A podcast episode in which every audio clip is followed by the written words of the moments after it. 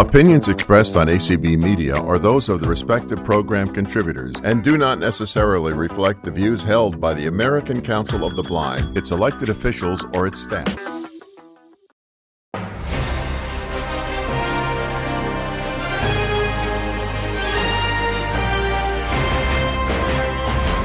This is Sunday Edition with Anthony Corona.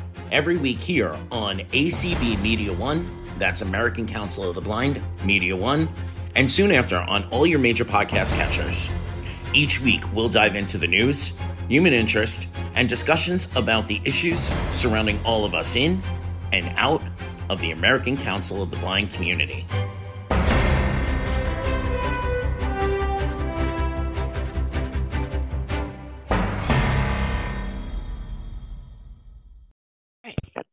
Welcome to uh, Sunday edition. As you can tell, this is not Anthony. Uh, this is Cheryl Cumings and uh, my husband Tim Cumings. We are hosting uh, this continued discussion on religion and disability. We have a fantastic panel with us this morning, and they will introduce themselves when they begin to speak. But for now, I'm going to just tell you their their names. We have um, Lorna DeRosa, DeRosas with us. We have Kathy Herb. We have um, this is what happens when you think you know, but you don't know. Um, we have Earl actually, Raab. Actually, he's not here yet. I don't think. So. Okay, and Doug. We've uh, remind me of Doug's last Doug name. Hansard. Doug Hansard is with us. Um, and then, thanks to the miracle of technology, we're going to hear from some friends who were with us last time Michael Garrett and Lynn uh, Corral. Um, but I'm and going wait, turn. Mark Reichert. and Mark, Reichert. Oh my gosh. is here in person. Yeah, we So just. We we, I mean, we were really excited to bring everybody together to continue this really, um, I think, you know, thoughtful and, and thought-provoking discussion.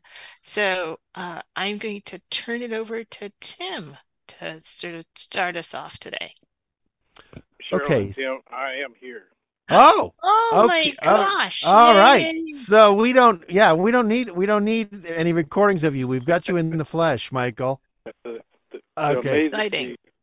Air air flight can can help. Awesome. Um. Okay. So Cheryl, do we want to have everybody go around and just uh first before we start and give their faith affiliation? Well, I thought I thought it would be nice, like once once they start talking, when they first talk, they could tell us sort of what Okay. their faith All right. That's okay. um, that's that's fine. or That's fine. affiliation is. All Yeah. right. So we so we started uh we started this discussion last week and um I'm going to take a little different tack cuz the last time we were discussing this from a Christian, Jewish and um well we didn't have any Muslims on the panel. So Christian Jewish perspective. But I have we have a new participant here this week and I'd like to get her thoughts on this. So um Kathy, welcome. Um, and tell us what tradition you're from, and then I'm going to ask you a couple of questions. But I'm so glad you're here. Hi, thank you so much for inviting me. It's an honor to be here. I am Kathy Herb and I am a Hindu. All right, cool. So, um, Kathy, just because I'm sure some of our audience, a lot of our audience is not that familiar with Hinduism, tell us a little bit about Hinduism and any comments you have on uh, disability in relation to Hinduism. And I'm, and I'm thinking particularly in terms of the whole idea of uh, reincarnation and, you know, multiple lives and possibly coming back as a person with a disability. Well, actually, I can't really speak much, unfortunately, about disability because I've never been able to um, be in any kind of setting. So it's more of a lifestyle for me. Um, but Hinduism uh, includes there are lots of deities, um, and um, there is I do worship one of those, and um, they as far yeah there is there is the belief about reincarnation um, and that kind of thing. I don't know really too much about. I don't think I'm not really aware of too much relating to disability in Hinduism. I'm afraid, but um, anything else, Uh, be happy to talk about if you like. Yeah, no, I was just curious because my understanding was that um, in Hinduism, if you if you're obviously the belief is that you can go you have multiple lives. You can come back as uh, another person. You can come back as an animal.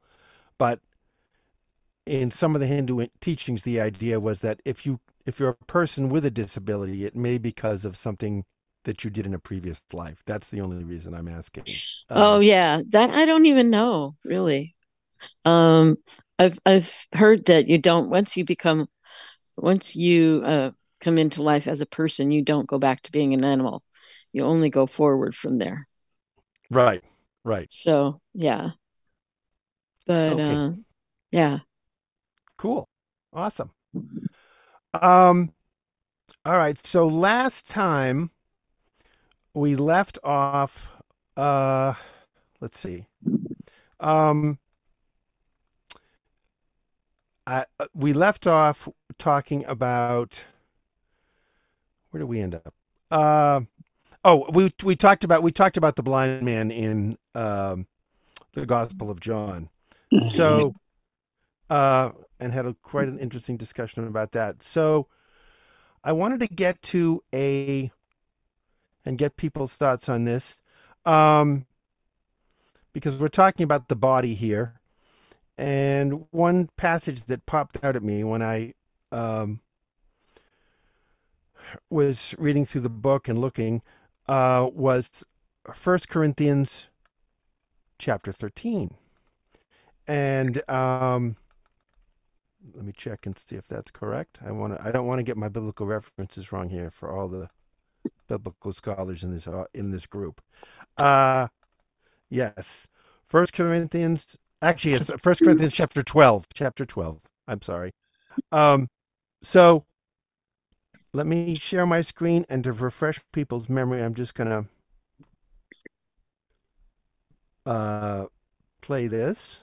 Okay. And this is thanks to NLS. This is from the NIV, by the way. So um, here we go. One body, many parts. The body is a unit, though it is made up of many parts. And though all its parts are many, they form one body. So it is with Christ. For we were all baptized by one Spirit into one body, whether Jews or Greeks, slave or free, and we were all given the one Spirit to drink. Now the body is not made up of one part, but of many. If the foot should say, Because I am not a hand, I do not belong to the body, it would not for that reason cease to be part of the body. And if the ear should say, Because I am not an eye, I do not belong to the body, it would not for that reason cease to be part of the body. If the whole body were an eye, where would the sense of hearing be? If the whole body were an ear, where would the sense of smell be? But in fact, God has arranged the parts in the body, every one of them, just as He wanted them to be. If they were all one part, where would the body be? As it is, there are many parts, but one body. The eye cannot say to the hand, I don't need you, and the head cannot say to the feet, I don't need you. On the contrary, those parts of the body that seem to be weaker are indispensable, and the parts that we think are less honorable we treat with special honor, and the parts that are unpresentable are treated with special modesty while our presentable parts need no special treatment. But God has combined the members of the body and has given greater honor to the parts that lacked it, so that there should be no division in the body, but that its parts should have equal concern for each other. If one part suffers, every part suffers with it. If one part is honored, every part rejoices with it. Now you are the body of Christ, and each one of you is a part of it. Okay. Um, I'm going to start with since since since I was going to uh, I was going to play this clip, but he's here not live, so he can speak for himself. I'm going to start with Michael on this. And Michael, my question to you, which I asked you last week, was, um, does this matter if we're talking about an able, a, a disabled body, or or or a able-bodied body? Does that even matter in this discussion? And what's what is your understanding of this passage? This passage symbolizes the church. As if you as as a Christian, we believe that when you believe in Christ, you become a part of the universal church.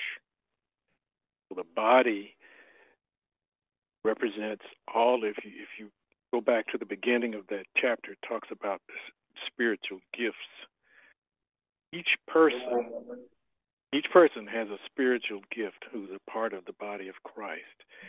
And so when he talks about the parts being honored or, or the body suffering, it, it simply means that when you use your spiritual gift to honor or to bolster the body, you're you you are you are you are acting on behalf of Christ. So you know, we talk about we talk about uh, there are things such as service. There are things such as uh, uh, exhortation, giving, administration, all of the different uh, prophecy, all of the different spiritual gifts that are mm. used to edify the body, edify the church, to build it up so that each member can be as whole as they can. So it's just a it's it's a, it's a it's a metaphor for the universal church. It doesn't matter whether the person is a person with a disability. Doesn't matter. You have a spiritual gift. Okay. Does anyone else want to make any comments? Lorna.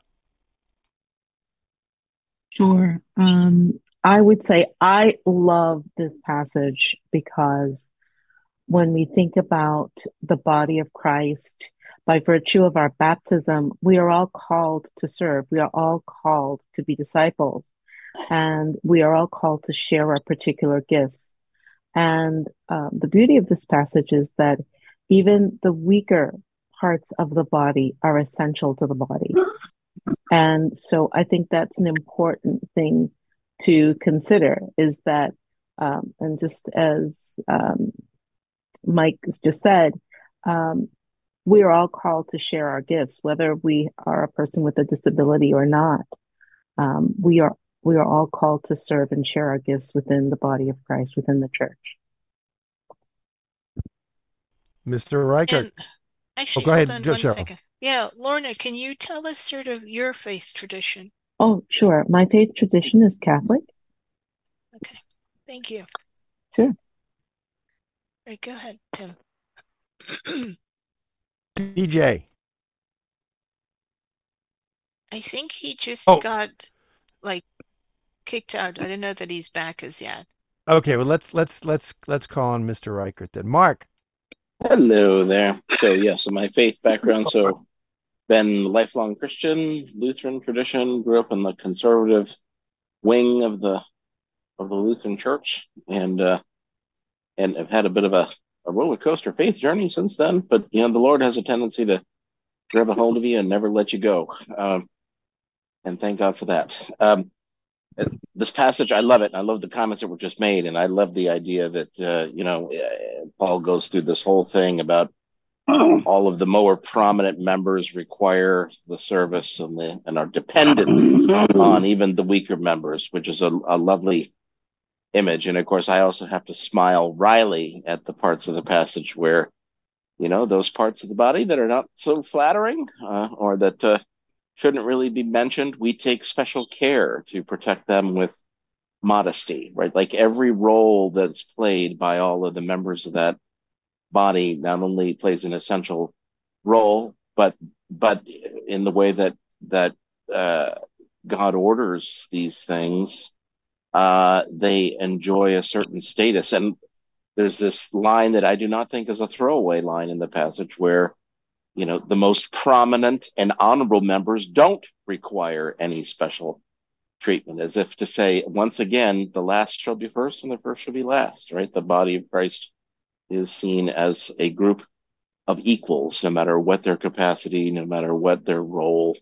And, uh, and what a lovely thing. And if I can lapse into a little bit of sort of ACB ness, or frankly, any organization, I think any organization would do well to think about all of its members in the same sort of way instead of getting preoccupied with who's the top dog, uh, whoever has the most prominence, um, to recall that every member in that organization, whatever peculiar role they play, uh, has a place to be uh, honored. And uh, if we remember that, then we're truly being Christ-like. Excuse me, if I Uh, could just interrupt for one second. Sure. There's a, a area code 925 with their hand raised and unmuted. I'm wondering if that's one of your panelists. Oh, it might be. It, Uh, it, it is. This is Earl. oh, Earl! great. Okay, welcome. Great. Welcome, welcome. Can you rename him, Lucy? Or You betcha. okay, it's Earl Raab, R A A B. Uh, Earl, welcome. I thought you were going to rename him Frederica or something, and you said you were going to rename him. I wasn't sure what you where you're going with that. No, no, no, no, no, no. Okay. That's that's for another show. Another show. Yeah, it, Uh, you can rein you can rename me, but uh, But it won't matter. Probably yeah. But I'll still be me. Uh, I was going to interject. I am Earl Rab, Rab actually. I'm, and I represent the Jewish Hour. Uh, unfortunately, I'm I'm here replacing uh, Lynn Corral, who is irreplaceable. But anyway, um, obviously, in the Jewish tradition, we don't consider ourselves a part of the body of Christ. However, um, if you separate out all the different parts of the body, um, you have to understand that some do have more influence than others. Uh, a couple of decades ago, I had my gallbladder removed, and I don't miss it one little bit.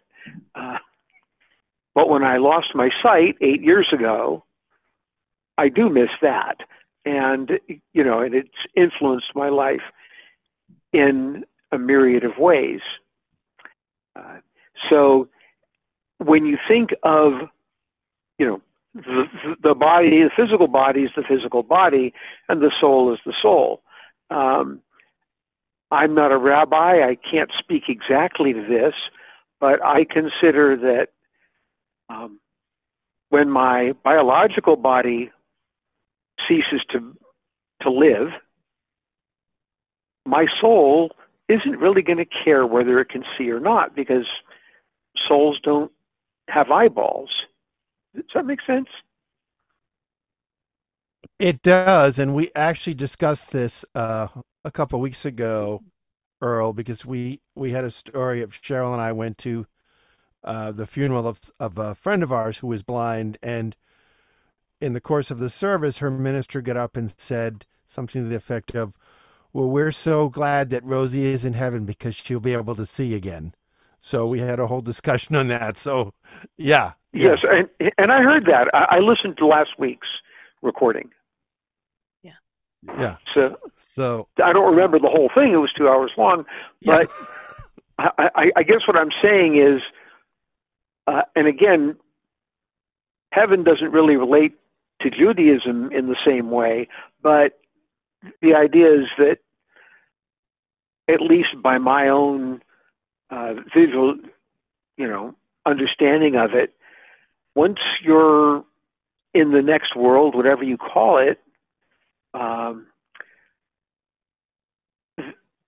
vision really isn't an issue because you you become non-corporeal. Does that make sense?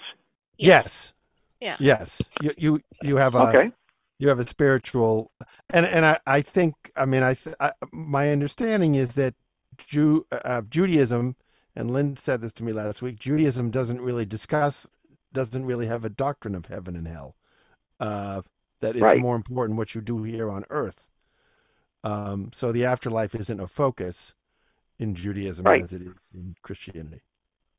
So Is is DJ No, I, and and I I agree with that 100. percent okay? uh yeah, let me see. I think he's back. Uh Who's that? Who? There Yes. he is, DJ. DJ, Yeah, he's here. He's always been here. Yeah. do you have any uh, comments?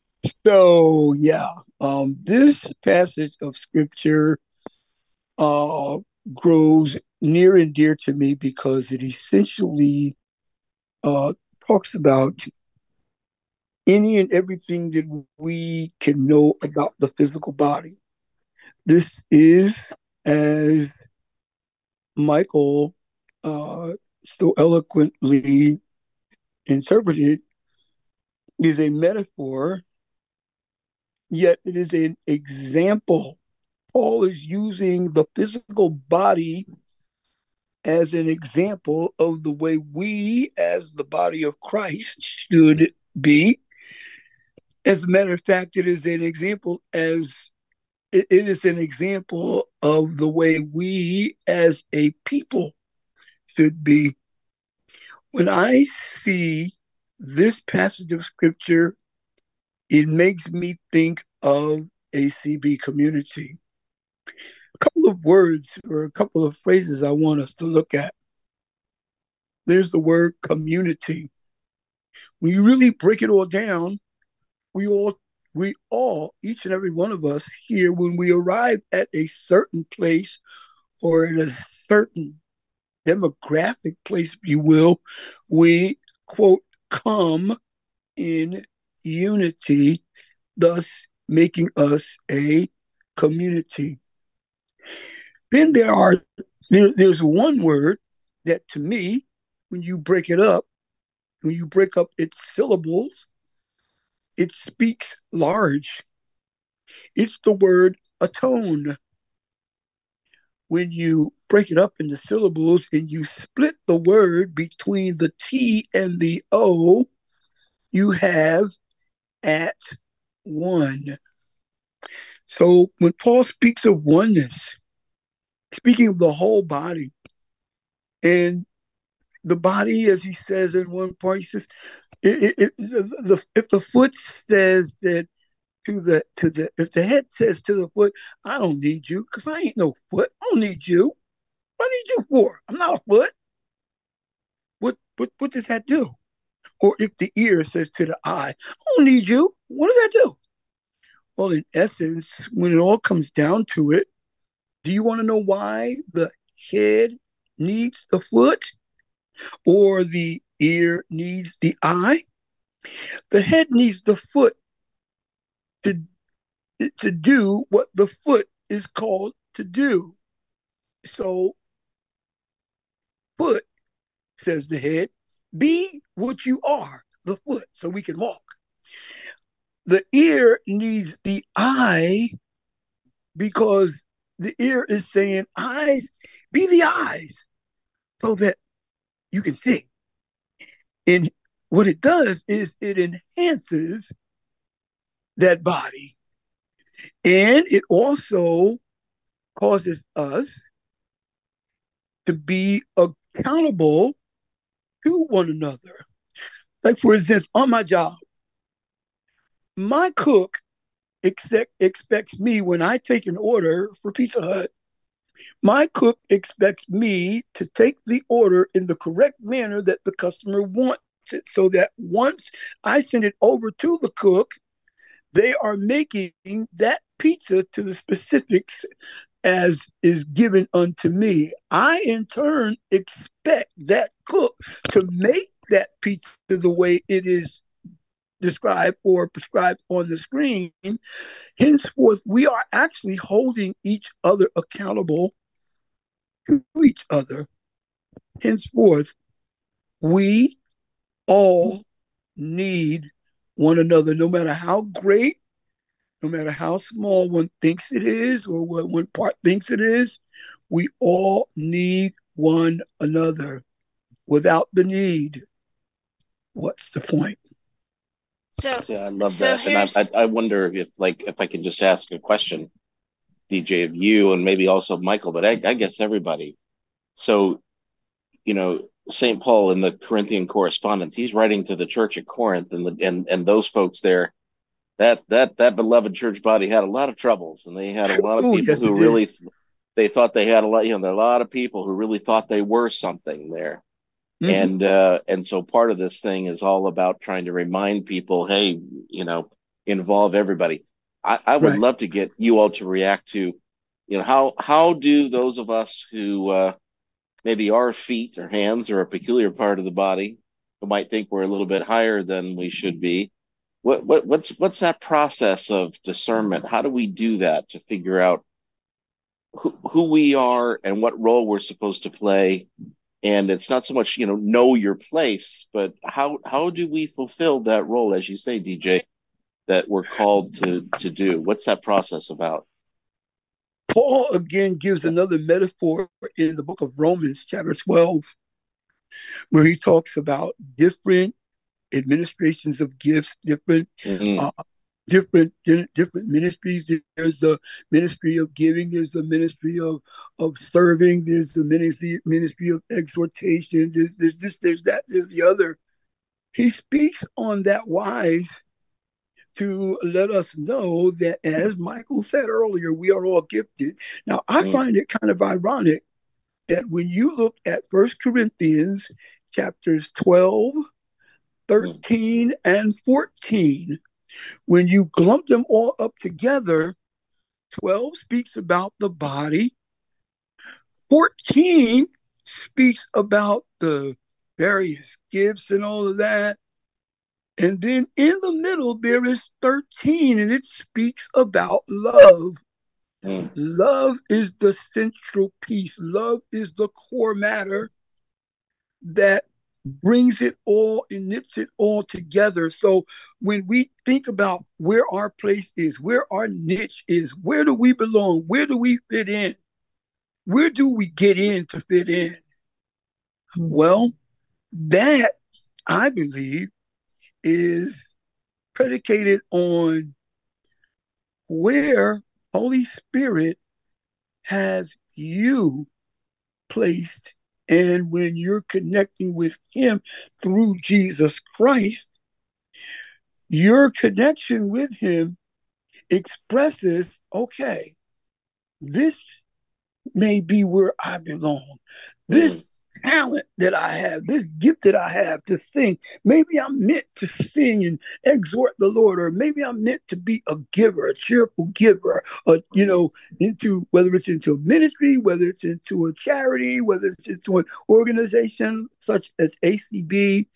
You know, you you find that place in in in, in where you uh, uh, years ago when I was uh, installed as an officer in an organization that I belonged to in Pennsylvania, the bishop preached a message and he entitled it Stay in Your Lane. And I visualized in my physical blindness or within my physical blindness, because I used to drive when I was sighted, I visualized myself driving down the highway. I'm in a certain lane, but in order for me to get over to let others know that I want to get over, I have to turn on my signal.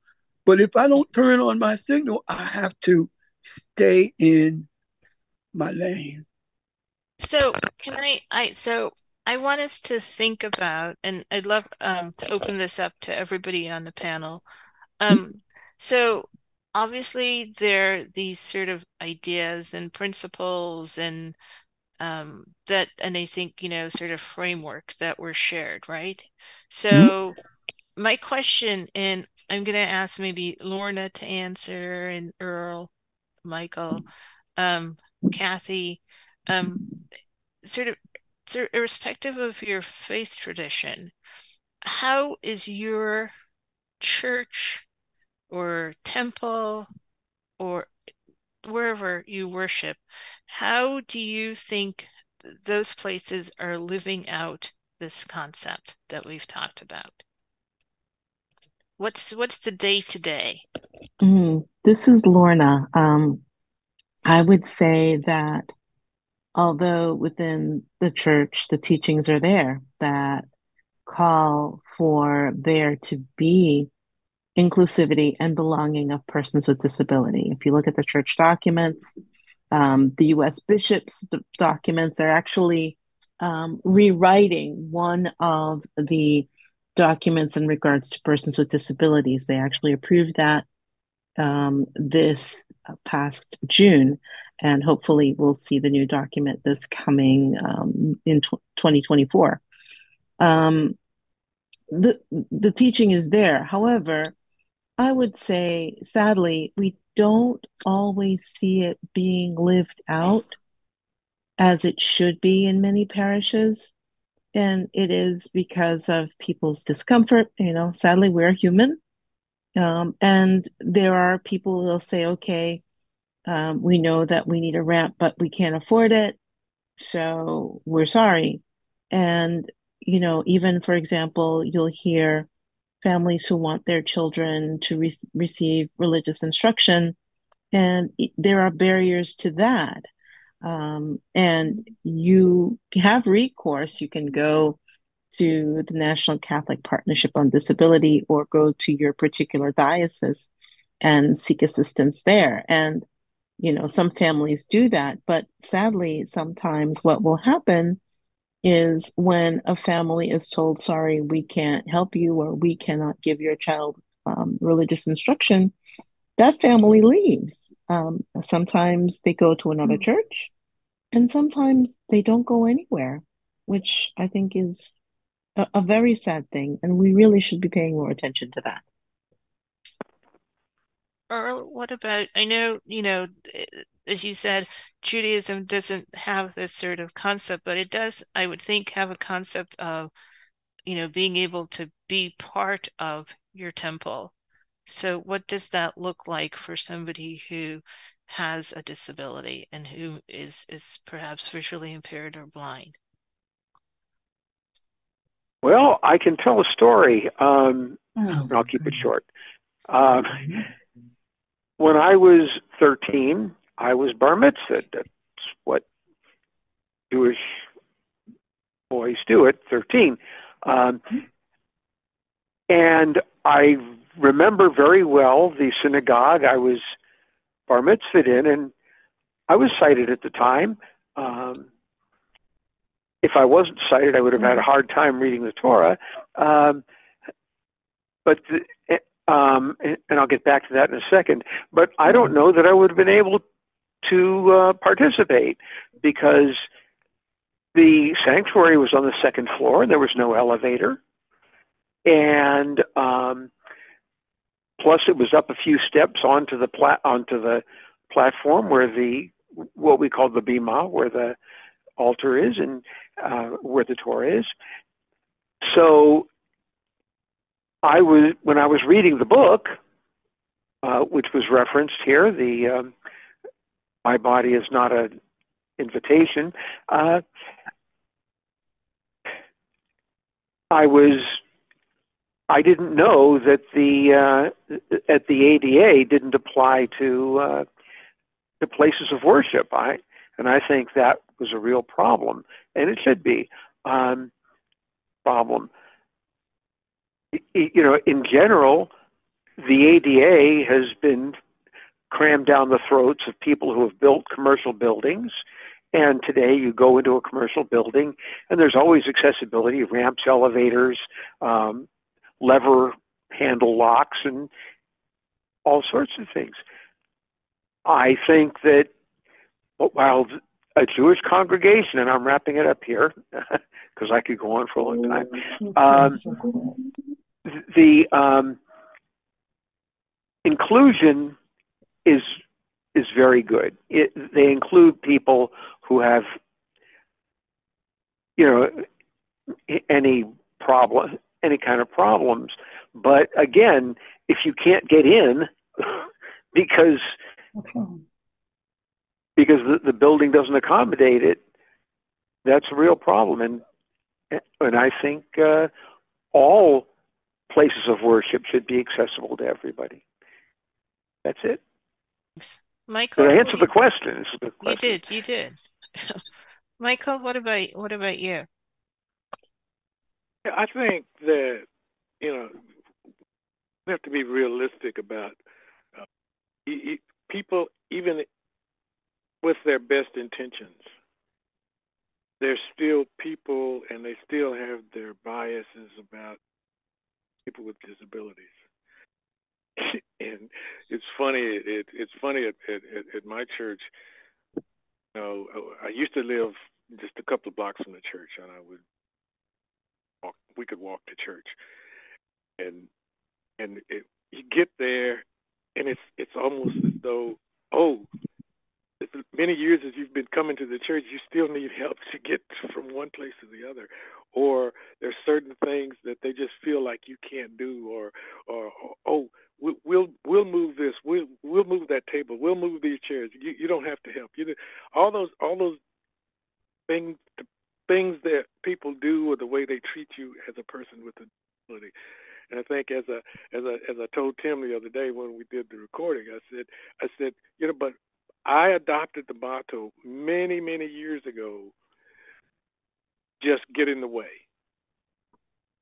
I'm gonna always I'm gonna always be uh, in a position where I can utilize my spiritual gifts. I'm always try to be uh, a part of a ministry where I can use my spiritual gifts, whether they whether they grasp them or whether they appreciate them or not.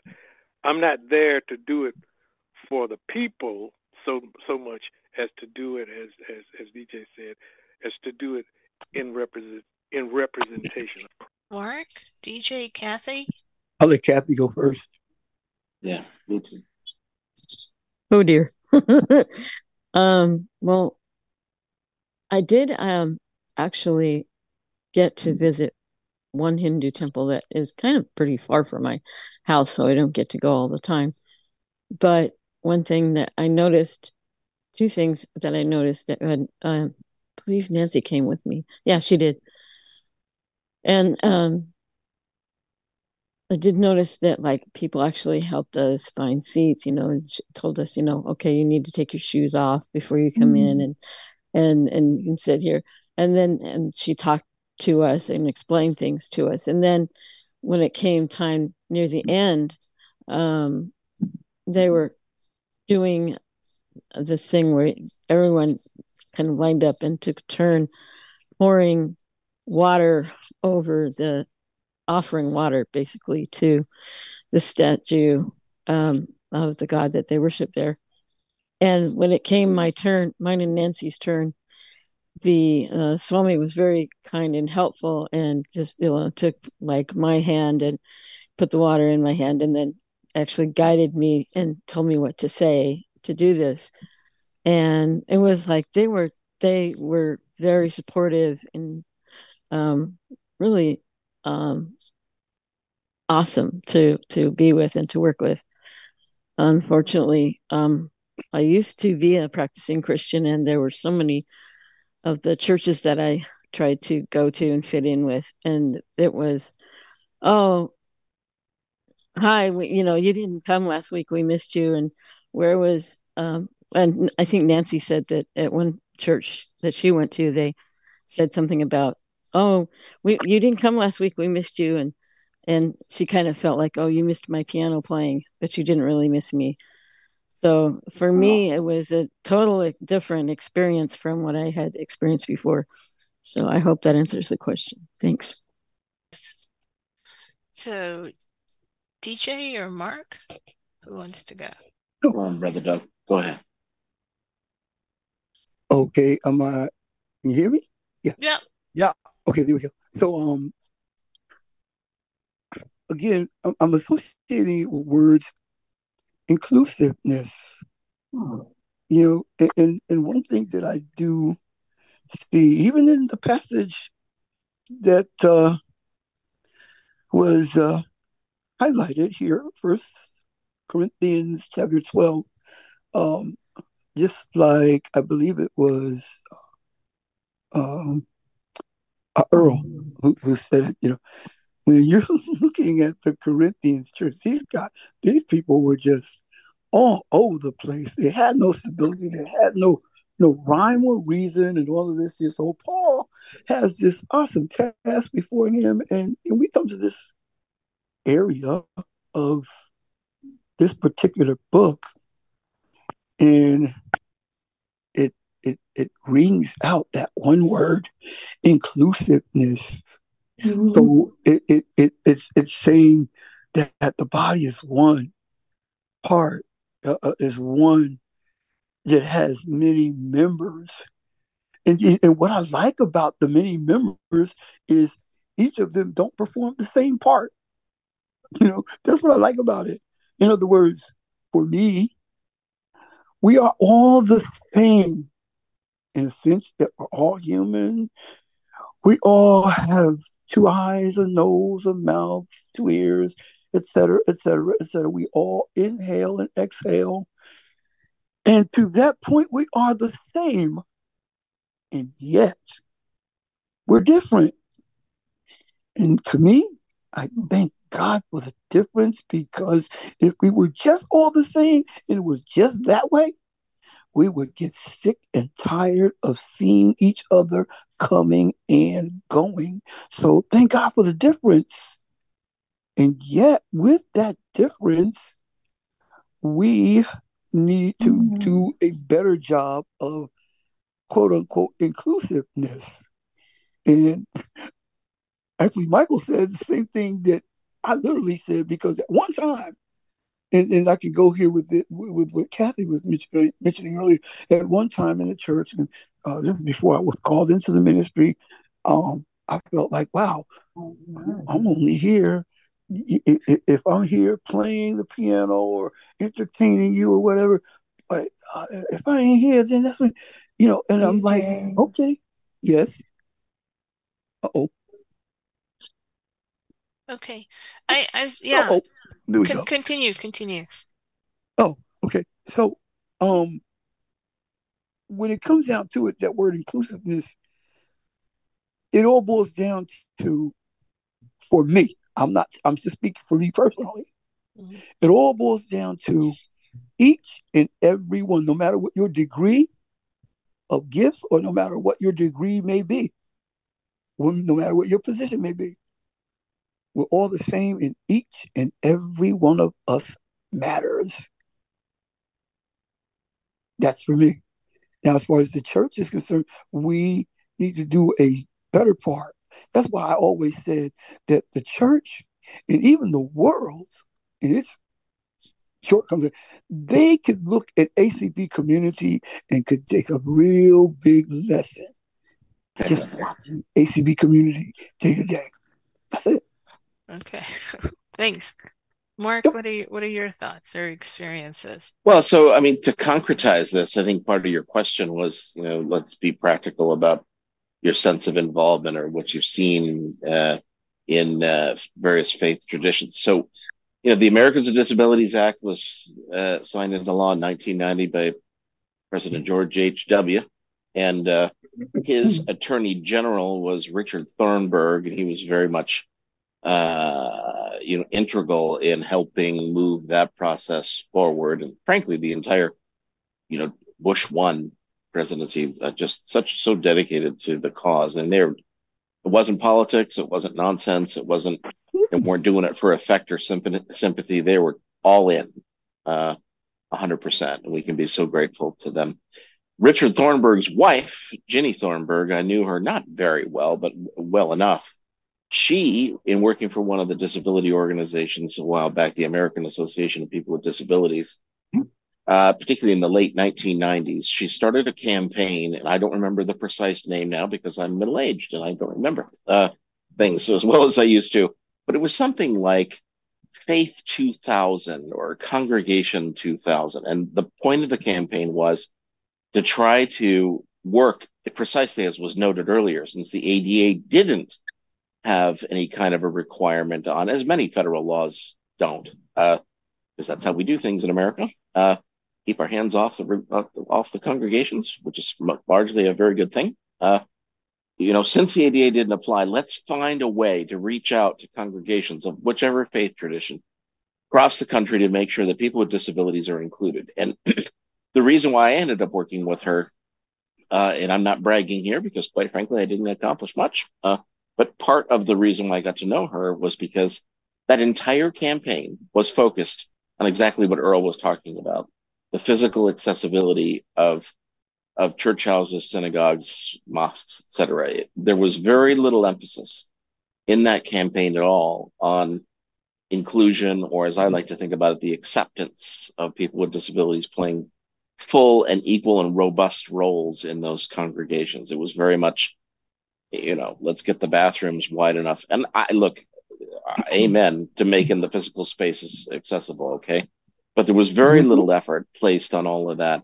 And I would say, you know, fast forwarding now to 2023, have things been improving and evolving? You betcha. On the other hand, they're nowhere near where they should be. And I do think, you know, it is incumbent upon those of us who want to play roles in those congregations, those settings, to do what we can.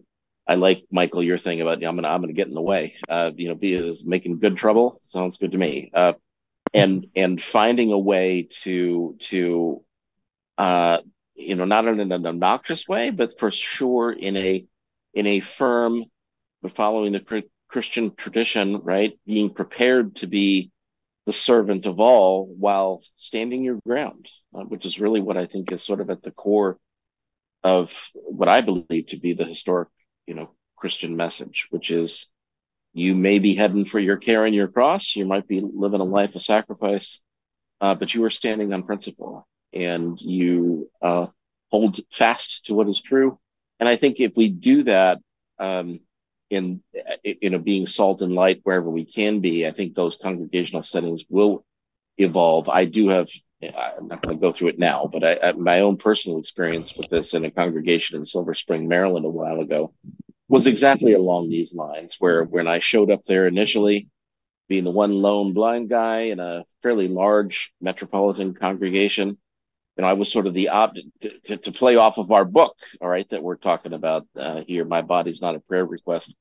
You know, being the object of not so much pity, they were more sophisticated than that, but the object of, oh, we've got someone in our midst who should be the focus of our charity and our uh, sympathy and our uh, ministry, as opposed to saying, no, Mark is going to minister to us, or we are going to administer to each other even better. So I, I think those are just some of my reflections. I think things are, you know, Im- improving. They improve more slowly than any of us want, but I do think it, it's an intentional act. And who better than those of us who can, in our own bodies, as it were, incarnate this message of uh, we can do it too. I just I, I think there's a there's a responsibility that we have, uh, whether we want it or not, to t- carry that message. I, you know, it, uh, this is Earl.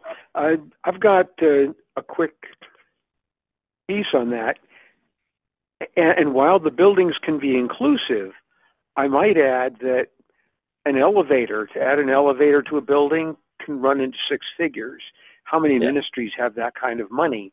Well, that's right. Just sitting mm-hmm. around. Yeah. True. Mm-hmm. So I want to, Tim, do you want to tell the story of our friend in Canada whose daughter had. Like oh a... yeah, yeah. So we had a friend. Yeah, um, we had a friend in Canada who mm-hmm. is Jewish, and whose daughter is um, blind, has multiple disabilities. She's uh, blind, and she's also on the uh, autism spectrum. And um, it was time for her uh, bat, bat mitzvah. I get bat right. mitzvah.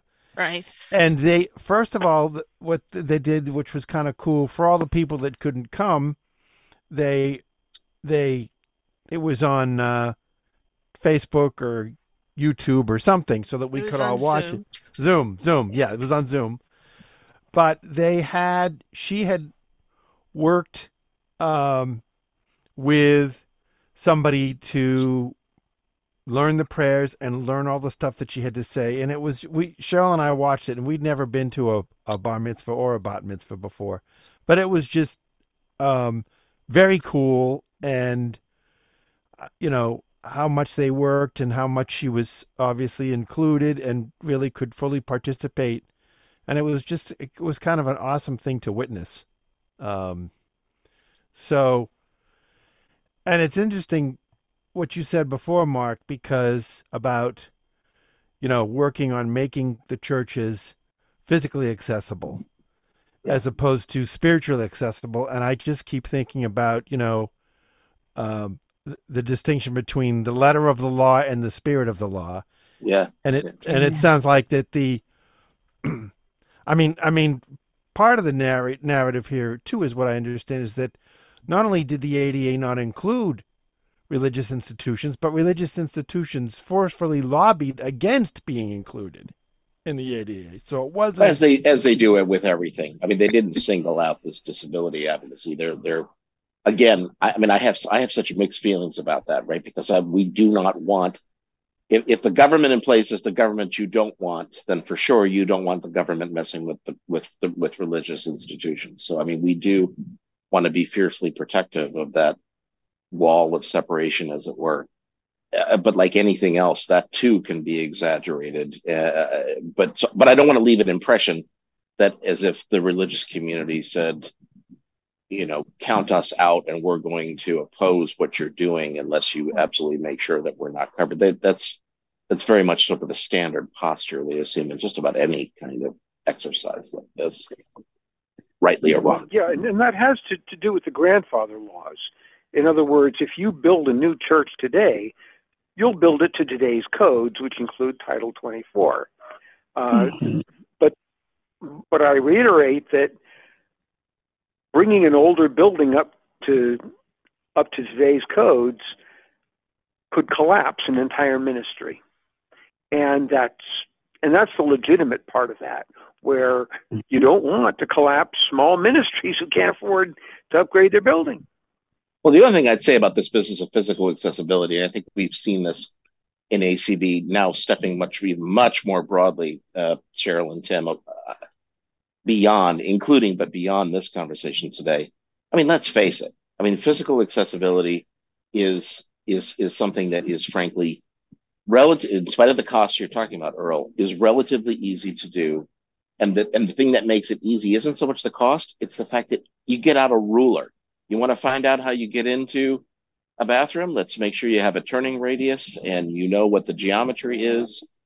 If you want to talk about a slope, it's a two inches over one inch ramp. I mean, these are very concrete, literally, pardon the pun, or not, don't pardon it at all, uh, things that can be done. It is so much harder to deal with attitudes and acceptance. I mean, that mm. that is something which makes advocacy for stuff we care about in our community so much more difficult. Even when you start talking about website accessibility, yes, there are technical standards that you can adhere to to make a website more accessible or a mobile apps or whatever. But we also have functional requirements too, where we say just because the code says X, Y, and Z, and just because you meet that code isn't an, a, a guarantee that you'll actually be able to make that thing usable. So the things that we demand from our community of everyone, it, the religious world or having nothing to do with it, are more complicated, require more thought. I, I, think they require a dedication of the heart. That's that that's true. But in terms of the actual achievement of it, it, it is difficult. And I think in the religious context, it's especially true because you know, you've got institutions that are largely, uh, I think, again, for very good reasons, but based on tradition. I mean, just about every religious tradition I know, it looks, I mean, the word religion means relinking or linking back, right? It's all about reconnecting with how things were and, and, and while looking to how things should be. And so you've got traditions that say, well, we've always done it this way and there's a good reason for it because God told us to do it that way. And and and I think that kind of per, you know persistence in in committing to how we have done it and what our parents and grandparents and on and on told us to do, I you know those things are very there are there are there's collateral damage to that that some of us face in terms of the attitudes. And that's a really difficult thing to penetrate uh, and and and and and turn around. Excuse me it is 156 okay. Okay Sure. awesome. Okay. Do we Awesome. do we want to take some hands tim and then maybe Yes. just jump to the last thing yeah if we have any hand do we have any hands lucy well um yes okay So why don't we commit to taking like five and we're gonna ask we're not gonna time you, but we're gonna ask people to sort of keep your comments a little short. all right jane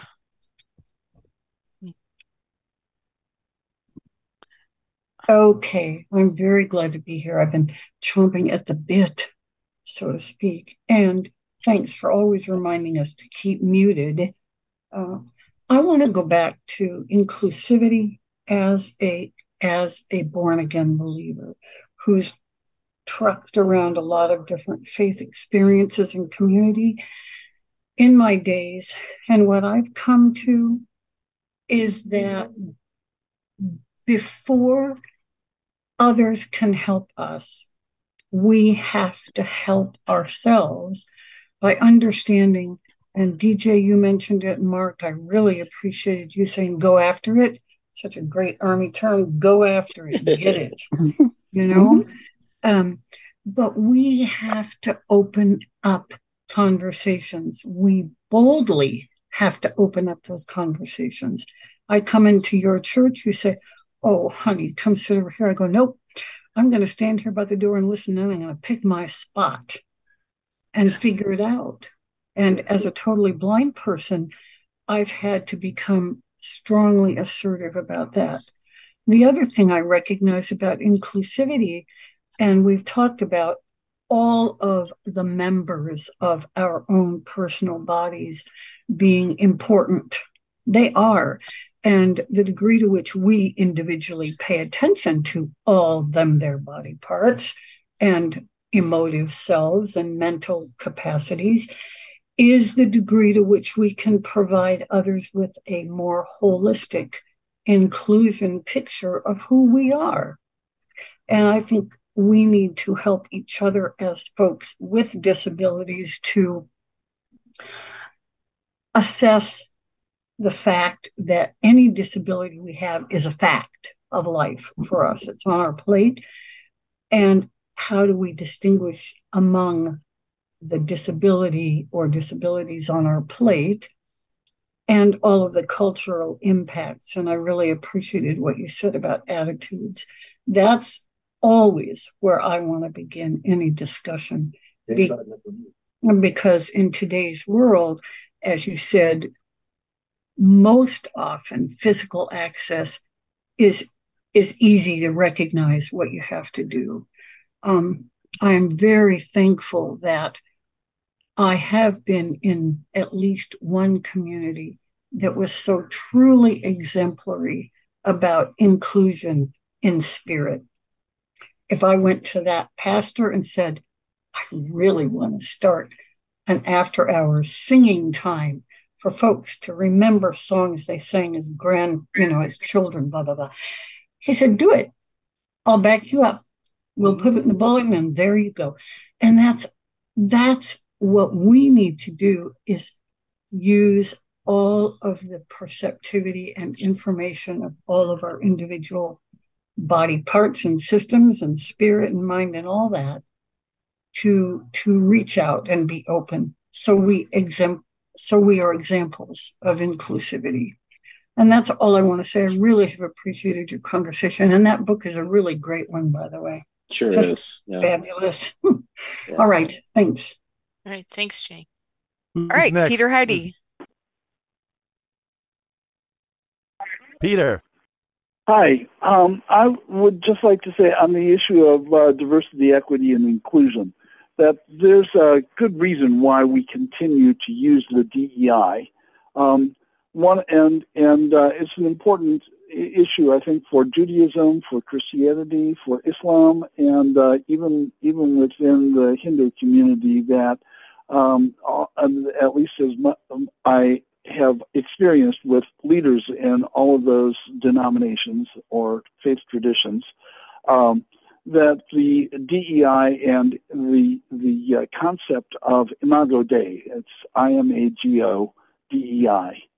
Um, it's Latin for the likeness of God, where we see the likeness of God in the world, and that um, and how we experience the likeness or the image of God in our midst, and that um, that uh, it's been about uh, ten years now that the church has um, begun to talk about the Imago Dei as including uh, the diversity of the world and uh, the diversity of people and experiences and traditions, and uh, and that's that DEI. I and that uh, and so when we talk about diversity, equity, and inclusion, it's not just a political piece, much like Paul used uh, the body of Christ, he took that as a political campaign piece from the Corinthian community and repurposed it.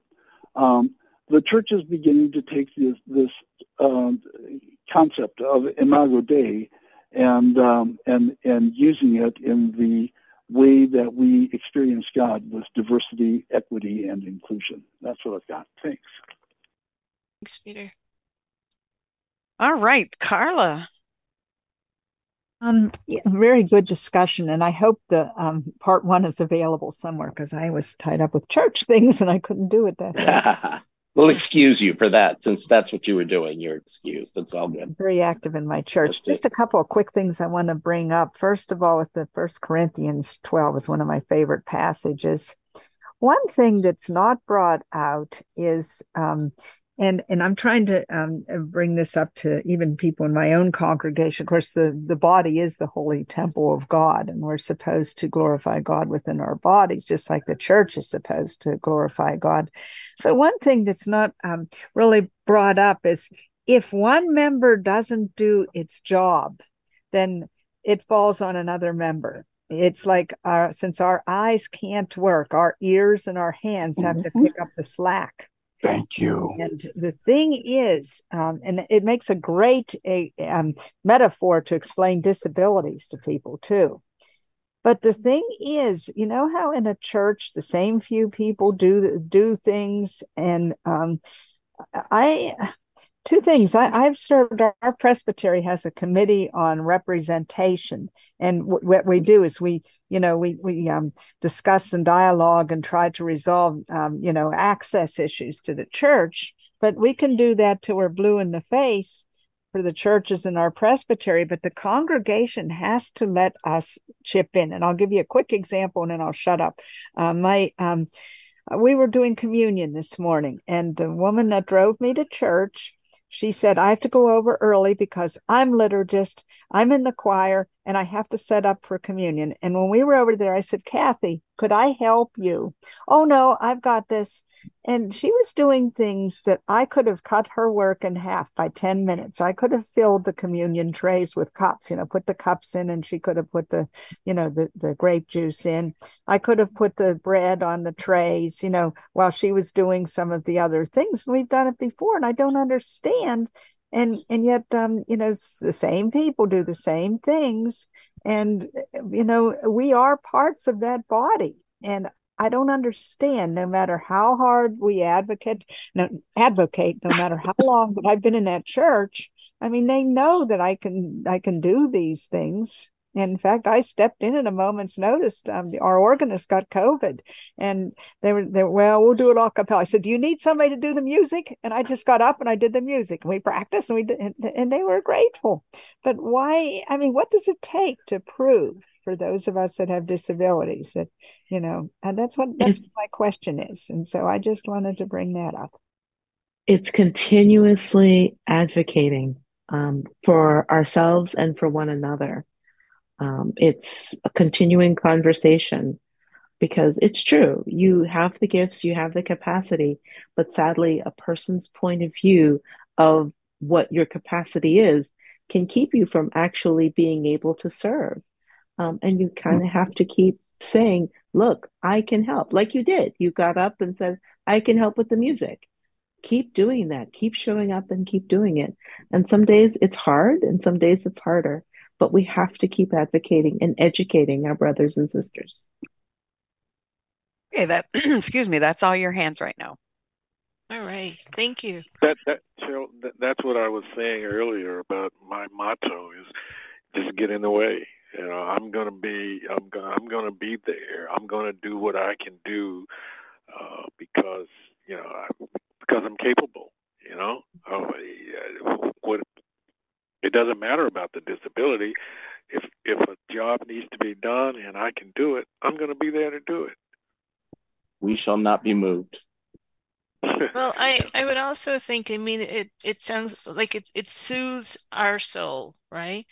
Because I mean, knowing that you're capable and you can contribute, and that people are sort of standing in the way, um, I think you know it hurts, right? It does. You're you're there, and you want to give, and you know that you can, and suddenly you're in this place where people aren't able to see you. So you know, I think both Lorna, you and Michael, and I'm, you're you're correct. You just sometimes you just got to keep asking and you know show when you can and do um, but you just got to keep doing it rather than i think you know um, i know for myself sometimes it just it just becomes sort of too much.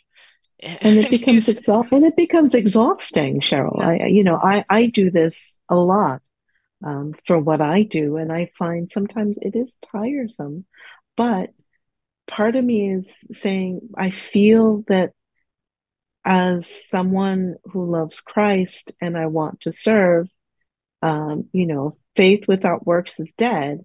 And I, I want to serve. And if I'm, I feel like someone's getting in my way, um, you know, with prayer and discernment, I, I have to, even when I'm tired, to continue to push forward. Um, because I feel that perhaps that person isn't seeing me. Um, and I am, I too am made in the image and likeness of God. And I want them to understand that God didn't make junk. God didn't make me lesser mm-hmm. because of my disability. And I feel that even, you know, like we look at St. Paul, um, he too had a disability and he prayed for God to take away the thorn in his side. and God. he and God saw fit to use him even with his that weakness right. was made mm-hmm. to be his testimony. Mm-hmm. And so I look at it as what I am able to do through the grace of God, please God, may it be done for the greater glory of God. Um, even as a blind woman, I can show up and be and do. Okay, Peter has his hand up. Did you want to take that or? Yeah, yeah, go ahead, Peter. All right. Peter, you're muted. Sorry. Peter, yeah, there you go. Um, I, I think that's the, the piece that we need to really appreciate that when in Genesis, when it says, um, God, God said, let us create humankind in our image, um, that God did not limit that image to only the able-bodied people. That all of creation is all of all of humanity is created in God's image, and so there is there is an aspect of God then that I believe is blind. There's an aspect of God that's deaf, that's white, that's black, that's um, you know that that all of us together uh, represent uh, the image of God because we're created in God's image. And until we are able to embrace that as a church, as a um, as a community, as a society, um, that that the whole issue of disability relationships with able-bodied people is always going to be impaired. But that um, and so we have to get past the sort of the purity codes of of um, and the the um, uh, meta narrative of disability being demon possessed, um, and and be able to lift this story uh, the narrative that we have um, in in all three of the Abrahamic religions that we are created in the image of God, and as such, um, God looks like us. Okay. That's a perfect segue. Thank you, Peter. So, um, yeah, we're gonna we're gonna now deal with the, probably the, one of the most controversial parts of the book, and I'm I I'm sure I've been looking be, forward to this. I've been I'm sure there'll be, be, some. I'm hoping there'll be, be some healthy uh, discussion and disagreement. I'm sure there will be. Um, so we're going to start this by um, listening to John chapter 20, beginning with verse 25. Aha. Yes. Hmm. Jesus appears to Thomas. Now, Thomas, called Didymus, one of the twelve, was not with the disciples when Jesus came. When the other disciples told him that they had seen the Lord, he declared, Unless I see the nail marks in his hands, and put my finger where the nails were, and put my hand into his side, I will not believe it. A week later his disciples were in the house again, and Thomas was with them. Though the doors were locked, Jesus came and stood among them, and said, Peace be with you. Then he said to Thomas, Put your finger here.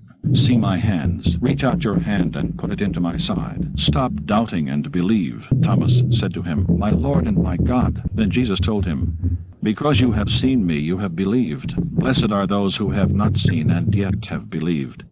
Okay, sorry about the, that was the slowing down of the beep tones that you heard there at the end of that.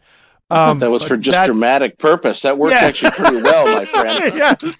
like so doing uh, the timpani. That was pretty. Thanks, thanks. Give to, me yes. chills there, man. Well, this is uh, I forget who whether that was Bob Askey or who Merwin Smith, who that was, who that reader was, but famous, famous. It wasn't Bob Askey. yeah, no, famous. Uh, but anyway, Oh, yeah. yeah. um, so uh, this this um brings us to probably the most controversial part of the of of the book, which is where the author argues here that because uh, Jesus, when he was resurrected, still had the wounds in his side, um, that basically uh, we are worshiping a disabled God. Mm. And um, I want to put this in context. And Lorna, I'm going to ask you, I'm going to put you on the spot here, but that's okay. We're old friends. Um, could you put um, disability theology in the context of liberation theology in general? Because I'm sure everybody here is not familiar with liberation th- theologies of liberation. Okay, theologies of liberations really um, came out of the 1960s. Um, I'm trying to think of a way to, to, to give you the short form, but essentially, it is a way of looking at um, the teachings of Jesus as a way of liberating us from, let's say, for example, in Central and South America, liberating us from injustice um, within the context of the United States, African Americans, liberating us from the in- racial injustice. Um, womanist theology, liberating us from um, the injustice of women not being e- seen as equal to, uh, as seen being seen as less than, um, and so um, when we look at the theology of dis- theology of disability, which I believe started in the late 1970s, early 1980s, it was a way to look at um, disability as not being something that is um, uh, a negative, but something that is a, a positive that God used disability as a way to glorify him. For example, looking at as far as Jacob, as far as Moses, um, these were people who had particular disabilities and yet were used of God. Um, and their disabilities were, were used as a way of showing that, um, like, for example, in Jacob's um, sense, that he had wrestled with God's messenger and yet had prevailed. Um, so that that's the short form, anyway. Um, I hope that answers part of that No, that's question. that's good. That's good. Um, I'm going to Well, I'd love with to jump in here because I Go ahead, I, Mark. I've, I've, I've been sitting on the edge of my seat waiting to I mean, I think the the liberation theology angle is an interesting twist. I think mm-hmm. you don't even have to. You, you you can really go back even to the foundations of the of, of of the Christian faith and see in passages, even in something as exotic and controversial as the Book of Revelation and the image of Christ there being the Lamb of God who is seen having a wound from which that Lamb is healed, and the the the hymn of praise sung to the Lamb is, you know, beholding the Lamb of God slain from the foundation of the world, and this notion that somehow the the crucifixion, the sacrifice, we accept the teachings of the historic Christian faith. It's God who hangs on that cross, and it's God who dies, and it's God who's wounded, and this has been from all eternity to all eternity, and somehow in that deep mystery, which you have in a passage like John chapter 20, is Christ, right? To, to play all of that out, Christ ascends to heaven with those wounds in his hands and his feet and in his side. And if we look for, as some of us might, through the eyes of faith, that we may indeed see our Lord one day face to face, I fully expect that we'll see those wounds there whether any of that that I just said is true or just pure fantasy on my part, I mean, I think it speaks to something that the Christian church generally and uh, and for sure here in 21st century America is definitely something that some of our friends uh, in the Christian faith uh, frankly suffer from, and that is this notion of triumphalism, that somehow the glory of God is about the God who destroys his enemies and that we who follow Christ are the ones who have to take over and rule, and that we will one day rule with him. I believe that may be true, but the Christian faith teaches that that ruler is the servant of all. And and exactly. uh, it's, and it's the same idea. And and Dr. King talks about this in one of his more famous sermons about how James and John go to Christ. You know, we want to, or the, their mother does. Always, you gotta love the moms. It's always the their sons and that you know we i want my sons to sit at your right hand and your left and he's you don't know what you're asking because the answer is you want to know who's standing on christ's right hand and left hand? It's the two thieves on either side of the cross.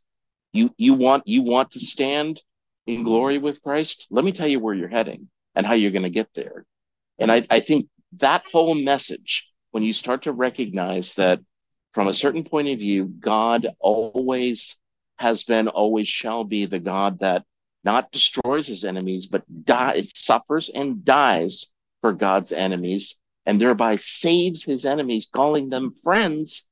I mean, that that is a just a profound message. And that message then carried out by the people who dare to follow him, say that they follow him, is about sacrificing yourself out of love for other people and I may I don't want to pull rank just because I have a disability, but I will say that I think that people with disabilities have a unique role, a a, a uniquely glorious role to play in bearing. I don't even want to call that a cross; it's a calling.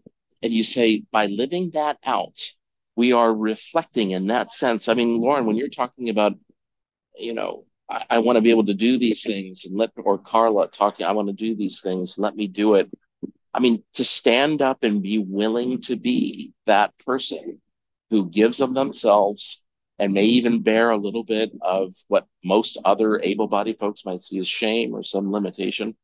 I mean, that that is a unique ministry to which I think we can uh, all aspire and hopefully contribute something meaningfully and more corporately, nationally, socially. I mean, I think by taking that approach, we we get away from this business of how we who are people of faith are going to tell you how to live and what you ought to do and bow down to those of us who are in control. You know what? That ain't the Christian message. And I don't really necessarily believe that that's the message of any of the faith traditions at all. This is DJ. Michael, DJ, go ahead.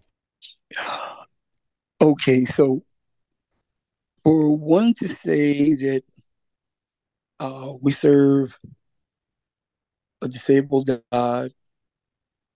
Um, first of all, to me, God um, is not a disabled God because in every way he's perfect. notwithstanding the wounds that were borne by Christ Jesus while on the cross. Uh, those wounds that he bore were for the non believer, such as the doubter in Thomas, who was kind of skeptical of whether Jesus really actually went through this punishment. So he, you know, it, it, it was it, it's the old metaphor that is used for the and I'll use this in quotes the perfect world normally sighted or normal quote unquote people uh if seeing is believing well sometimes seeing ain't necessarily believing because I can see things, sometimes don't have to believe it. Yet, by not seeing, because we walk by faith and not by sight, there's where my belief is.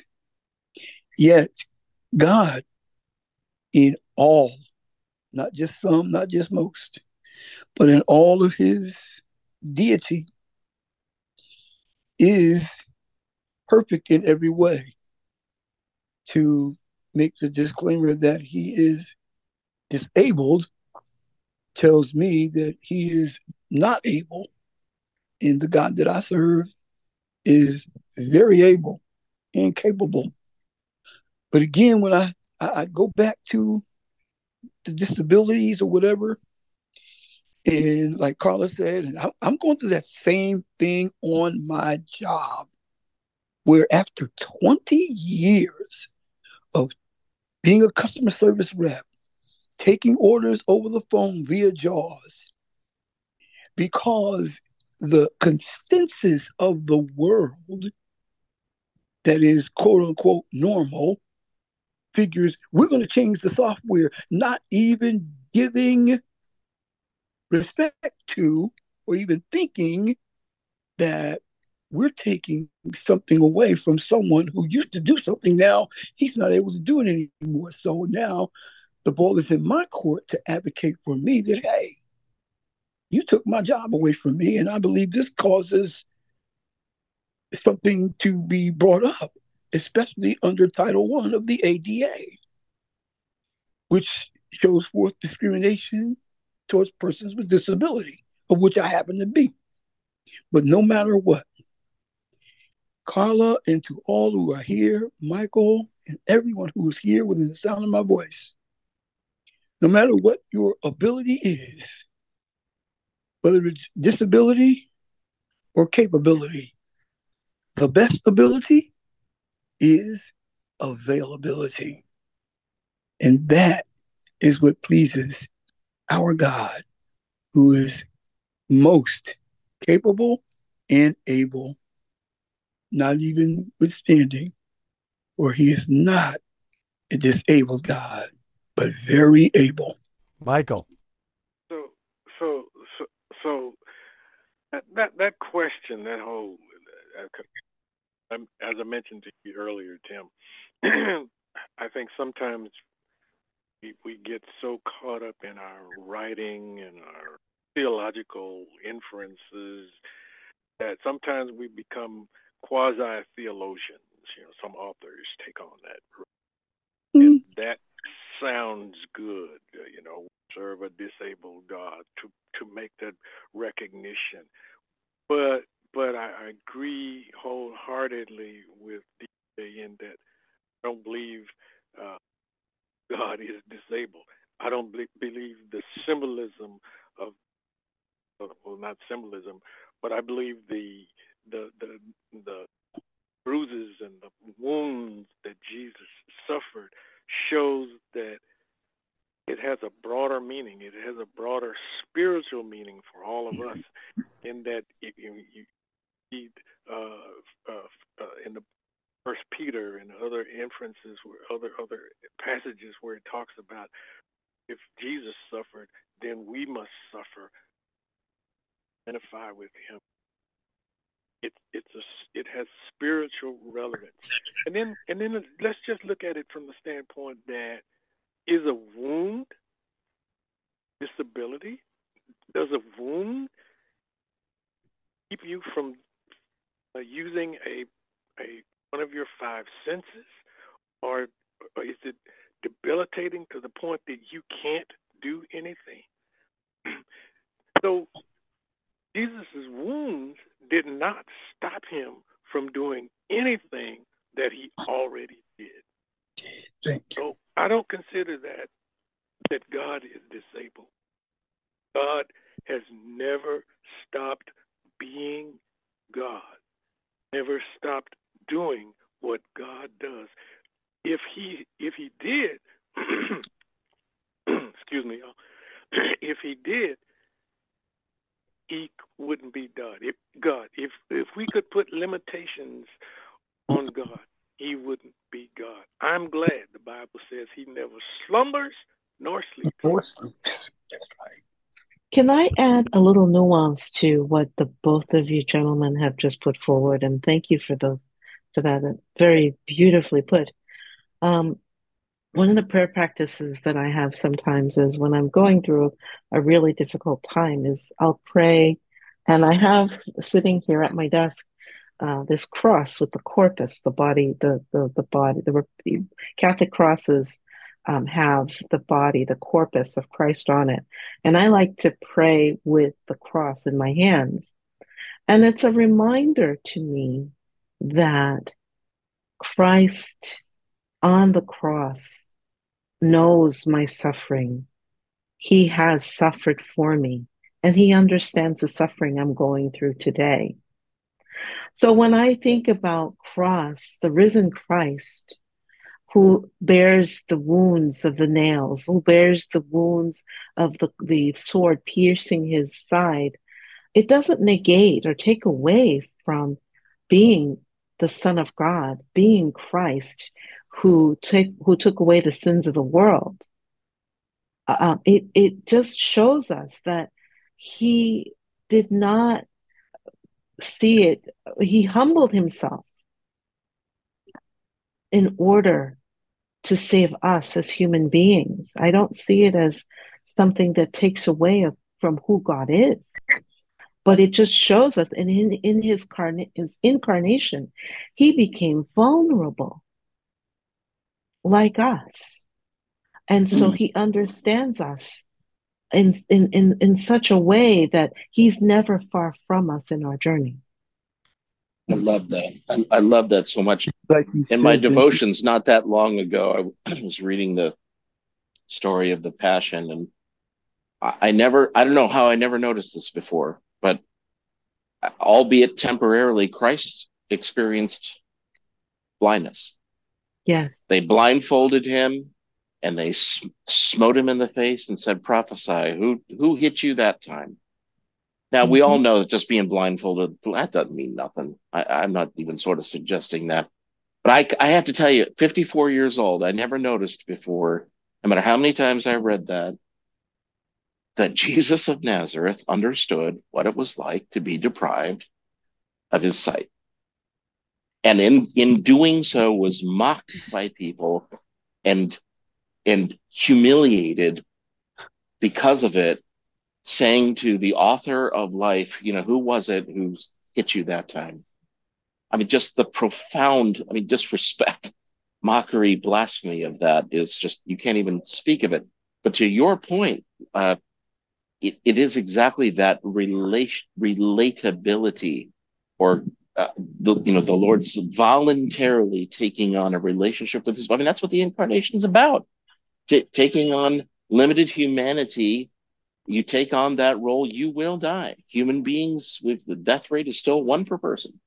And and and that's just a remarkable so with we talked about the imago dei earlier i mean what is it to bear the image of god it is to bear an image of a creator who understands relates to suffers and dies and somehow mysteriously powerfully transcends all of that and that's just a, a tremendous open. By the way, Brother Garrett, I totally agree with you on the business of you get into theological writing, and especially when it comes time sometimes for academics or whomever, you got you got to kind of get a little edgy I'm not so sure that I would ever endorse the phrase a disabled God. I don't know that I, but I do find in that, just as I find in the phrase liberation theology or some of these other uh, trends in in the writing. I mean, there is you almost have to go past that human tendency to want to try to promote a point of view or an ideology and and then see behind that to these really much deeper profound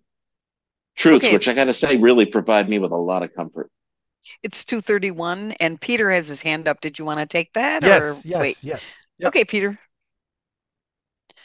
Um, uh, well, a couple of things. Um, Nancy Eiesland is the one that um, coins the phrase of disabled God um, Yeah. in her book by the same title, and that um, brilliant book. Uh, it it really uh, shook the world when it came out in 19 what was it, 1992 I think yeah yeah wow um, and that, uh, but that that uh, I, I I'm I'm a little concerned about how Christocentric our conversation has gotten and how testimonial it has gotten.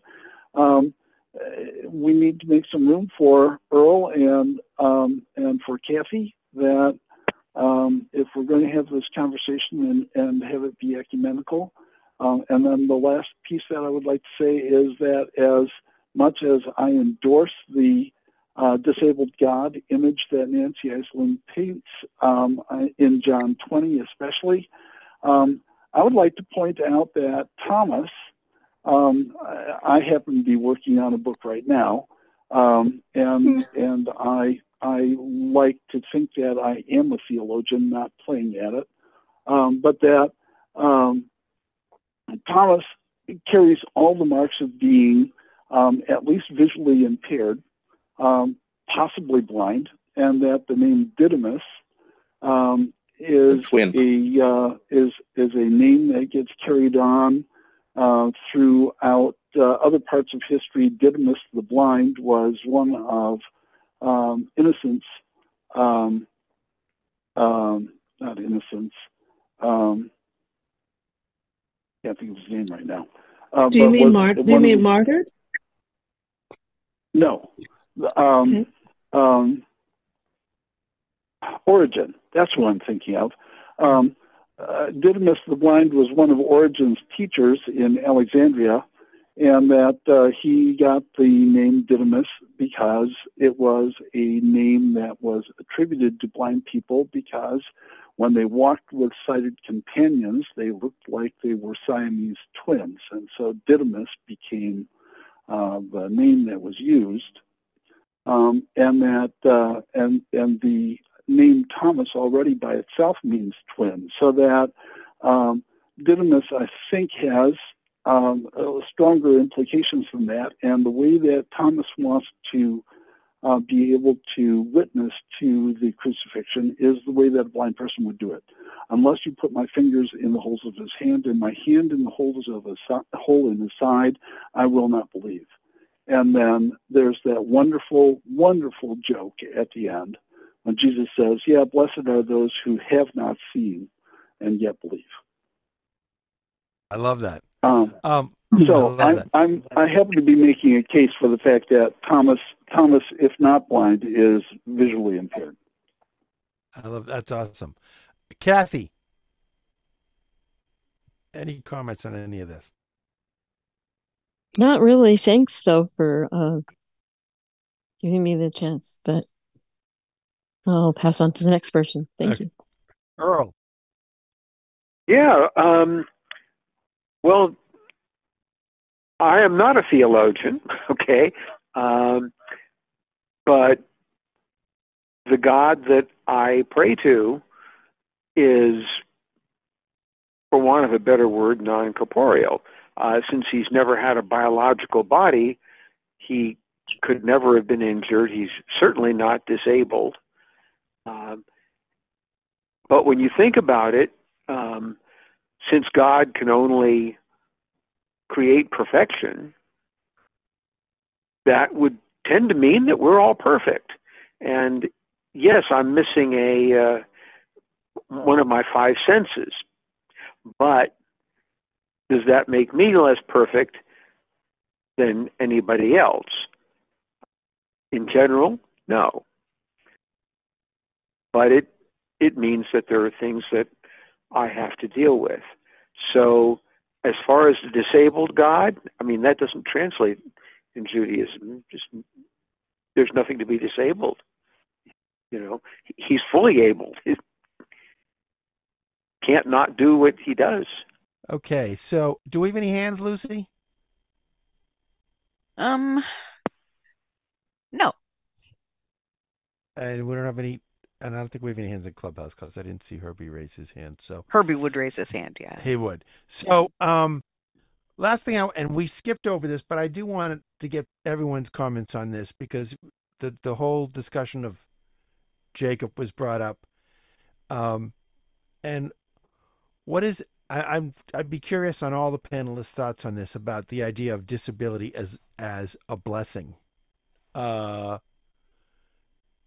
um, so, and and whether that's a good thing, whether that's a so, who wants to Well, take that on? Well, okay. Well, I'll put my head in the lion's mouth here, and by saying, look, look at uh, look at the Sermon on the Mount. I mean, how many of those so-called beatitudes would you say, i- if you, uh, uh, you know, uh, typical American I didn't roll 21st century existence? How how many of those? How, how many people would volunteer to be any of those people?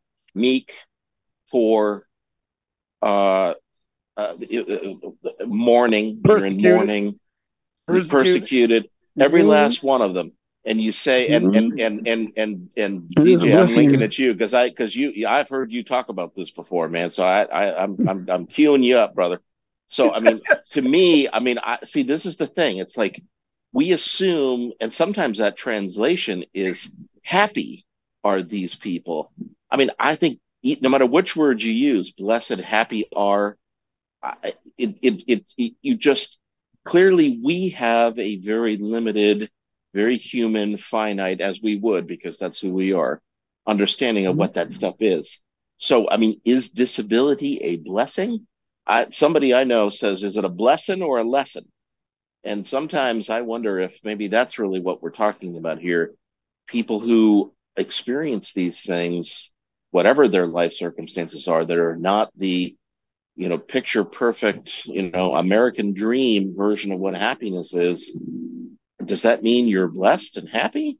Or does it really mean something a bit deeper than that? And and and I guess that's what I'm if I'm lobbying for anything, maybe that's it. That in the case of a person like myself, who's been has this thing called a disability all my life, I, I don't know that I necessarily see it as a a gift that is wrapped in tinsel with a pretty ribbon, uh, with you know little snowmen on the on on the on, on the on the wrapping on the gift.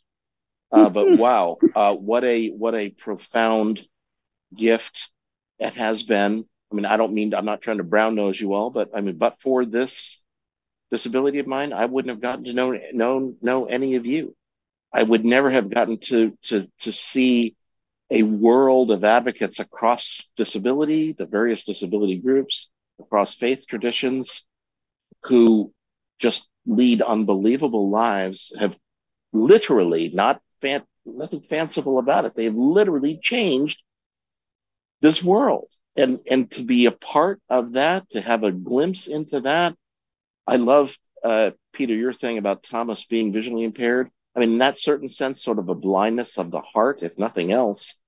I mean, how how many people go through this life not having this window that a lot of us have on, quite frankly, how things really are, and through the eyes of faith, frankly, I think how things really are eternally. I mean, wow, what a what a what a gift, what a cross, what a revelation. What I gotta jump in. Go ahead, Jade. So- Go ahead. Uh, yeah, you know, Yeah. because I've written on this uh, through the Bible app. They've been Yeah, doing I know you have. last week. We're doing uh, a whole thing on the Beatitudes, and uh, each morning that I have done, it, it, it's weird because I, I I titled them. There's blessing in being poor. Spirit. Yeah. yeah. Wait a minute, how can that be? Because we're looking at it like, okay, be poor in spirit. I mean, I ain't look, I ain't ain't no millionaire. I ain't got that there. And my spirit right now is so low that if it got any lower, I don't know what I'd do with myself. Yet Yeah. and still, let's look at you know, poor in spirit. Blessed are those who are persecuted. There's blessing and persecuting and being persecuted. You mean to tell me Jesus, who was hit and and and and, and, and, wounded and all of this here stuff like that there, there was blessing in him being persecuted. There was blessing in Paul being shipwrecked and all of this stuff like that there and going through all of the stresses that he went through. How can there be blessing in that?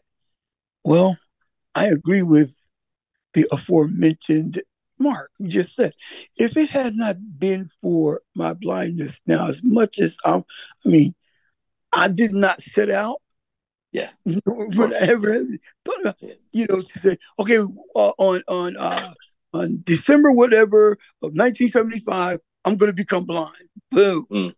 I didn't. I didn't plan on that. Yet and still here. This is my badge, and I wear it well. And as far as even like a scar, a friend of mine years ago had a painting done of them, and they had a scar on their head, on their forehead. It was a deep scar. And when the painting was finished and it was shown to him, the artist showed it to him, and he looked at that painting and he said, "This is not me." And the artist said, Yes, it is. That's for you, the eyes and nose, everything. He said, No, it's not me because you forgot one thing. And he said, Look, and he pointed to the scar on his forehead. He said, You forgot the scar. He said, Not that the scar makes me, but it is a part of me that comes with me. So, no, my blindness does not make me. Mm. I make it as it has become a part of me. So, you know, I look at that and, and the metaphor of blessed are the poor. Yet, what's the blessing? What's the reward? What comes after that? Blessed are the meek. What's the what, what's the blessing in being meek? Their inheritance. You know, so there's that bad side. It's sort of like saying, Oh man, I'm so low. I'm, I'm I'm sick. I'm not healed. But God is able. What happens is anything you said after but cancels what you said before it. So I may be poor in spirit, but mine is the kingdom of God. I may be persecuted, but mine is this, that, or the kingdom of heaven. I may be this, but I know that I'm that. So I may be blind, but I'm happy that it could be a whole lot worse. Because when I think about people who have double disabilities or more disabilities than me, that is something that I, I couldn't imagine. But they were for the grace of God. It could be me. So, yeah. Yeah. Yeah. Amen. So Michael So- and so- then so- yeah, Lorna, Kathy, Earl. So I, I, I'll, I'll try to be quick. So, so I think Mark and and, and, and DJ sort of answered this question. If I weren't blind, who would I be? What Mm. kind of person would- would I be? Would I be the same person that I am now? Would I see the world, and I- sort of metaphorically, I suppose, Mhm. would Yeah. I have the same vision of That's the right. world Mhm. that I have now because Right. of my blindness? Right. Right. And, and so, so I, I hear, I hear testimonies all the time of people who have lost their, Mm. their physical sight, and now they say, "I'm kind of this is this has been a, an eye opener for me Mm. because now I see life differently because I'm Mm. blind. I was Mm. going down a different road when I had all my physical vision, but now I see life different. So, so when we go back to, to her example of, of, of, of Jacob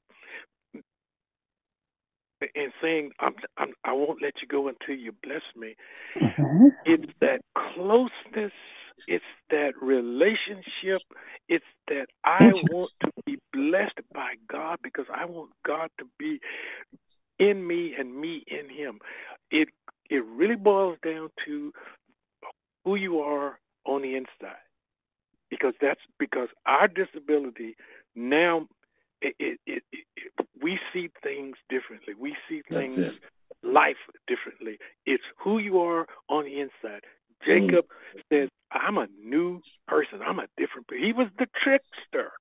Yep. But after after but, he was enlightened and then he became a new person. Remember God changed his name to Israel. Mm, Israel, that's right.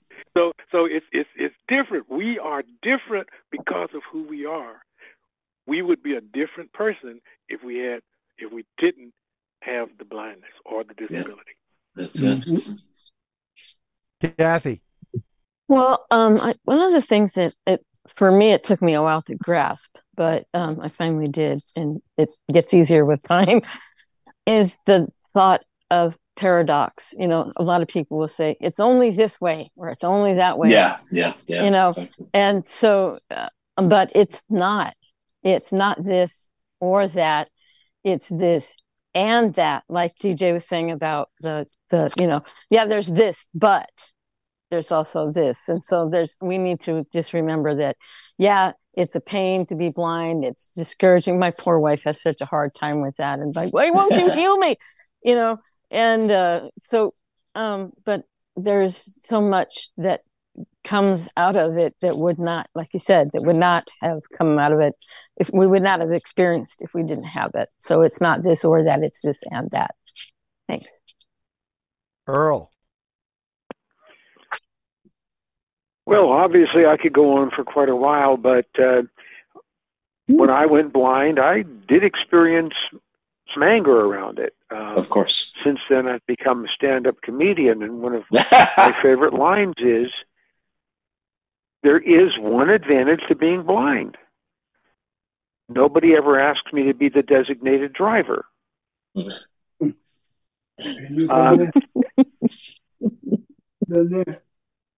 and it doesn't take much to drink myself blind either, but I got a head start. And I did not go through the transition of going into blindness. I was driving a car one day, completely blind the next. So uh, it was a rather sudden transition. Mm. So yes, um, are there advantages to being blind? It, it it's tough. I, Someone spoke to um, to being poor, and it brings back uh, what Tevye said in the beginning of uh, Fiddler on the Roof. God, you made many poor people. I know it's no shame to be poor, but it's no great honor either. um, and on that, I think I'll wrap. Uh, okay, you Lorna. got about 10 minutes. Lorna. I'm going to say this. I, it's true. It's as a blind person, it's the both and. It is. It it can be. It can be a cross, but it, there's also a giftedness there as well. Yeah. Um, and because it is a part of who I am. Um, and there are many instances and many situations and many people I have had an opportunity to meet, many things I've had an opportunity to do, and places I've had an opportunity to go. Um, would I've had a chance to meet them if I weren't blind? Perhaps, I don't know. But um, I think I had a chance to meet them in a particular way, in particular circumstances, that if I were sighted, I probably would not have had that chance. Um, so, yeah, it's a mixed blessing, okay. but I'm grateful. Awesome. All right, honey, do you have any comments? Well, I was just thinking, I mean, once again, you know, we have this like very rich conversation, and I appreciate um, the honesty that I that people have shared, right? The fact that there are sort of principles and concepts about what it means to be a church and what it means to be a church that includes everyone. But then there's a reality that I suppose what I'll say from that I, I feel I've learned from this conversation is that our churches, our synagogues, maybe even our temples, you know, these are all institutions made up of people. Right. And as as as as that is the case, then um, I suppose we're all continuing, we're still on the path, right? We're still trying to figure out how to fully realize those some of the principles that uh, and and concepts that we we talked about. Um, the other thing that I thought was really interesting, and I don't know if a, a, a call should be made about this, but just talking about that word disability, mm. um, sort of what it means, um, and and how how we use it, because I mean, in as much as I think we're talking about ability, I I think from some of the comments I heard here, um, it still has connotations of limitations and inability and lack of. So I I I think that's just something that that I think you know, um, and blessing. What a word, right? Um, mm. I, I I I'm not a theo not a theologian, and and I suppose I got into this topic and brought it to and talked with Tim about it because of the book. You know, mm. the my body's not a mm. prayer request. Um, mm-hmm. I was able to sort of read that and understand some of the concepts that she was talking about.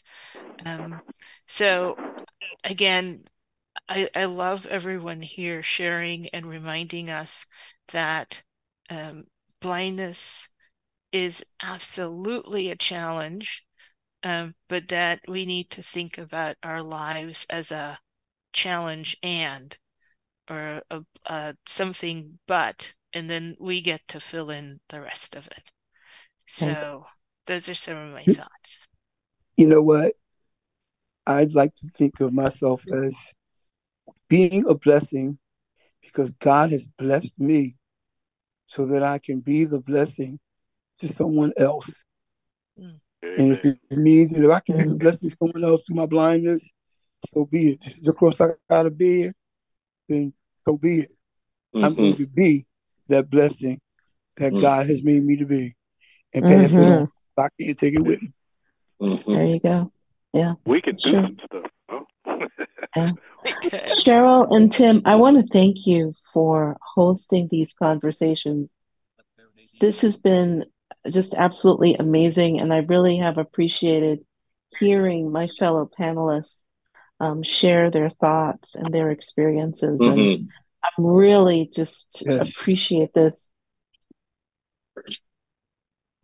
Well, I'm gonna say I think you know we we sort of started the conversation, and I I totally invite others to continue. Um, and I I know we've got different sort of groups that meet um, so maybe the next group would be better at being um, more sort of inclusive of different religions and different faith traditions. So I'm going to put that out there. that we, we want to continue the conversation. We want to expand participation. Absolutely. So. Absolutely. Expand the tent. Mm-hmm. Yeah. Yeah. Uh, I'd also too, because we're, we're getting kind of near time, I'd like to thank uh, Lucy, who was our Zoom host, and Bryn, who streamed for us today, and Herbie in Clubhouse, who uh, manage Clubhouse. And I think it's, um, you know, this is this has generated a lot of discussion. Like Cheryl, I hope that you know that other people take up this mantle and continue, because I think it's um, I think it's important. I, you know, just just because we're blind people doesn't mean we don't have religious views, which obviously we all do because we're all here. so, um, and we're just a, a cross section of, you know, the larger community. So I, I think this has been, these two conversations have been very productive and very thought provoking for me. And I'm just thrilled at all the participation that we've had. And I just want to personally thank all the panelists for giving of their time, um, you know, in this ongoing discussion. Thanks for inviting us. Thank you, Tim and Thank you. Appreciate Thank you it. Ben, for reaching out and inviting us. Thank you for Yes. them. Been a pleasure. Thank you. Mhm. Thank you. Good stuff. So I think this is our end of uh, Sunday edition, and we invite everybody to come back next week, and Anthony will be here. Back in his chair of great importance. Yes. All right, I'm going to go ahead and play the closing. Thank you, everybody, for such a great show.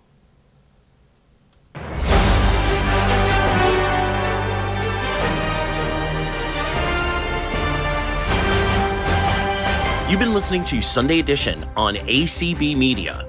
Stream one. That's American Council of the Blind Media, or wherever you listen to your podcasts. Episodes drop every week at 1 p.m. on Sundays, and you can email us at Sunday Edition AC, all one word, Sunday Edition with the letters AC at gmail.com. Let's brunch again together next Sunday.